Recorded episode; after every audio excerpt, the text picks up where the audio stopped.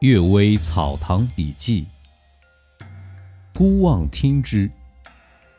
二百四十五，凡事不应做过头。孔子主张凡事不要做得过分，他的意思难道只是要求不要矫枉过正吗？圣人所考虑的还深远着呢。老子说：“老百姓连死都不怕，你用死来威胁他们，还有什么用？”其实老百姓何尝不怕死？只是知道必定要死，也就不怕了。到了死都不怕的地步，那就没有什么事情不敢做了。我小时候听说某个大户人家遭到强盗抢劫，官府悬赏捉拿。过了半年多，这些强盗都被抓住，而且都供认服罪。但那个大户人家对强盗恨得要命。于是用很多金银贿赂看守监狱的人，千方百计地折磨他们，以至于使他们的脚挨不着地，两鞋挨不着席子，把他们捆绑着不让上厕所，以致他们的裤子里面长满了蛆虫，到处爬动，啃他们的大腿，只是不停止供给饮食，好让他们不能很快死掉。强盗们对这户大户人家恨入骨髓。他们私下商量道：“抢劫财物，按法律不分首犯从犯，全部斩首；轮奸妇女，按法律也是不分首犯从犯，一律斩首。两项罪加在一起审判，也只是一斩，绝没有加至寡岁的道理。”于是啊，在当堂审问之时，他们都招认说，把那个大户人家的妇女全部强奸了。官府虽没有按照他们的话录写供词，但强盗们都众口一词，坚持有这回事儿。在场的人也都听到了，于是啊，这话就不胫而走。对那大户人家不满的一些人，因此附会说呀：“这强盗们已经被判处死刑，以抵得上他们的罪过，而大户还不惜花费大量金钱，千方百计折磨他们。大户之所以对他们恨极如此。”正是因为他们强奸了他家妇女的缘故，人们纷纷议论，大户又无法为自己辩白，整个家庭于是蒙受了极大的羞辱，后悔也来不及了。强盗们一齐杀头，不能怨大户；即使是拷打审问，带上镣铐，长时间关押，这也不能怨大户，因为根据法律，这是他们应受的。至于用法律之外的办法来虐待，则他们肯定不甘心。用石头击石头，用力过猛，石头必定会反弹回来。为了一时的痛快，使整个家族一百世都蒙上耻辱，这难道不正是做过分的缘故吗？由此看来啊，圣人所考虑的确实十分深远啊。高斗积道得妻。霍养仲说，雍正初年，东光有户农家。大致有中等的家产。一天晚上来了强盗，不大搜取财物，只是从被子当中拖出这农家的女儿，拖到屋后菜园里，将她朝上绑在一株弯曲的老树上。大概他们本就不是为了抢劫钱财而来。那女子又哭又骂，在这农家打工的高斗正好睡在菜园当中，听到之后跳起来，操着刀与强盗格斗。强盗们全打不过，都跑了。这女子因此幸免遭害，但她又羞愧又愤怒，不说话，不吃饭，只是哭泣。父母反复劝慰也没有效果，再三问她，她才说了一句话：“我的身体裸露着，被高斗看到，这怎么能行呢？”父母明白了她的意思，于是干脆把她嫁给了高斗。这事儿啊，与楚人中建的故事正好相似。不过高斗当初并没有想到这一步，他只是因为以前自己父亲生病之时，这家主人帮助寻医问药；父亲死后，主人又买了棺材帮助安葬在空地里，并让他的母亲在他们家烧饭。高斗感激他们的恩情，所以拼命救出他们的女儿。罗大经《鹤林玉录》记载有一首，呃。永战国时的侠客朱孩的诗说：“高论唐虞儒者事，父君卖友岂生焉？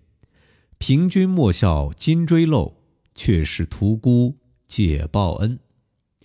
这话呀，说的真好啊！第三个故事，李生夫妻。李白有首诗说呀：“徘徊应歌扇，四月云中现。相见不相亲，不如不相见。”这是写那些寻花问柳的人的。普通人家的夫妻有相互分离阻隔，却天天见面的，那就不知道是什么因果造成的了。郭世周说呀，河南有个李生，娶妻才十多天，母亲就病了，夫妻俩轮流守护照料，一直忙到了七八月，没有脱衣在床上好好休息过。母亲死后啊，他们又严格遵照礼法，丈夫三年不进房与妻同宿。后来啊，他们穷得过不下去。只好投靠妻子的娘家，娘家呢也仅仅能维持温饱，房子也不多，只能打扫一间屋给他们住。还不到一个月，岳母的弟弟要到很远的地方去给人做家庭教师，把老娘送到姐姐家，没有地方安置，只好把老太太与李生的妻子安排在一间房里住。李生呢，则在书房当中搭了一个铺，夫妻俩只在早晨和晚上同桌吃饭而已。就这样过了两年，李生到京城去，想找一条出路。岳父呢，也带着全家到江西去给官府做幕僚。后来，李生接到岳父来信，说妻子已死。李生感到非常悲伤。后来啊，李生越来越混不下去，又搭别人的船南下，到江西投靠岳父。而他的岳父已经换了主人，并随新的主人到另外的地方去了。李生无地安身，只好卖字度日。一天啊，在街上遇到一个长得雄壮魁梧的好汉，那人拿起李生书写的字看了看，说：“呀，你的字写得很好，三四十两银子一年，替人照管文书信件之类的事情，你愿意干吗？”李生喜出望外，便与那好汉一起上船。只见烟水茫茫，不知道到了什么地方。到那好汉的家后，招待供应也很丰盛。即看那些需要起草回答的书信，原来啊，这主人是绿林强盗。李生无可奈何，只好暂且安身。他担心以后会有麻烦，于是谎报了自己的籍贯姓名。那主人既豪爽又生活奢侈，歌妓很多，也不大注意避开男客。他家每次有歌舞表演，都要李生一起观赏。李生偶尔见到一个歌妓，特别像自己妻子，怀疑她是鬼。那歌妓也总是朝李生看，好像曾经认识。然而两人不敢相互说一句话。原来啊，他岳父家带人乘船去江西之时，正好遭到这个强盗抢劫，见李生妻子长得很漂亮，便一起抢走。他岳父呢？认为这是个丑事儿，于是急忙买了一副薄棺材，声称女儿受伤已死，假装哭泣收敛，然后带回家去了。这女人怕死，因此已失身，成为强盗众多侍妾中的一个，所以两人得以在强盗之家相遇。但李生因相信自己妻子已死，这女人又不知道李生已经改了姓名，两人都怀疑只是长得相似，因此相见。却没有相认。大约过了那么三五天，两人必定见面，见惯了也就不再你我对看。就这样过了六七年。一天啊，强盗李对李生说：“我的事情就要败露了，你是个读书人，不必一起遭难。这里是黄金五十两，你可带着，藏在某个地方的芦苇里。等来追捕我的兵走了，你赶紧找一只渔船乘着回家。”这地方的人都认识你，不必担心他们不送你。说完，挥手让李生快去藏起来。不一会儿啊，只听得外面喊杀声响成一片，接着听到一些人高声传报说，强盗已经全部乘船跑掉，就查封没收强盗的钱财、女人吧。当时天色已暗，李生借着火光偷偷望去，只见那歌妓都披头散发。被剥去了上衣，双手反绑，用绳子系在脖子之上，连成一串，被用鞭子赶着走。而那个长得像自己的妻子的歌妓呢，也在里面。他惊慌恐惧，浑身发抖，显得非常可怜。第二天，岛上一个人也没有。李生呆呆地站在水边。过了很久，忽然有个人驾着一只小船过来，叫道：“您就是某某先生吧？我们大王没事我现在送您回去。”过了一天一夜，就到了岸边。李生担心有人查问，于是带着金子往北走，到了老家所在的地方。他岳父已先回家，于是啊，李生仍住在他家，卖掉随身带回的金子，生活渐渐富裕起来。他想起与妻子深深相爱，但结婚十年，同寝的时间总共不到一个月。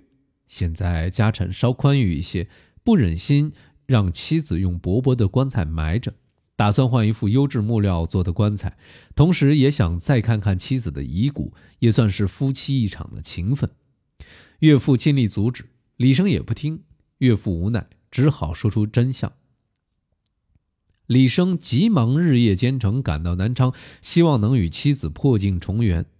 但上次被官府俘获的歌妓早已分上，李生的妻子不知道流落到哪儿去了。李生每回忆起两人六七年间近在咫尺，却好似相隔千里的情景，就惘然若失。又回忆妻子被俘时遭捆绑鞭打的情形，不知道那以后遭到凌辱折磨又是什么样子。每每想到如此，往往伤心肠断。李生从此不再娶妻，听说后来竟做了和尚。戈介周老先生说：“这事儿真可以编一个传奇剧本，只可惜没有结局，与《桃花扇》一样。”虽然文学作品的韵味往往就在那似了非了的结局，有如钱起的诗所写：“曲中人不见，江上数清风。”山水的韵味正在那若有若无、浩渺无穷的烟波之中。但李生夫妇之事就这样收场，终究不免使人感到惆怅啊！感谢各位收听今天的《阅微草堂笔记》。晚安。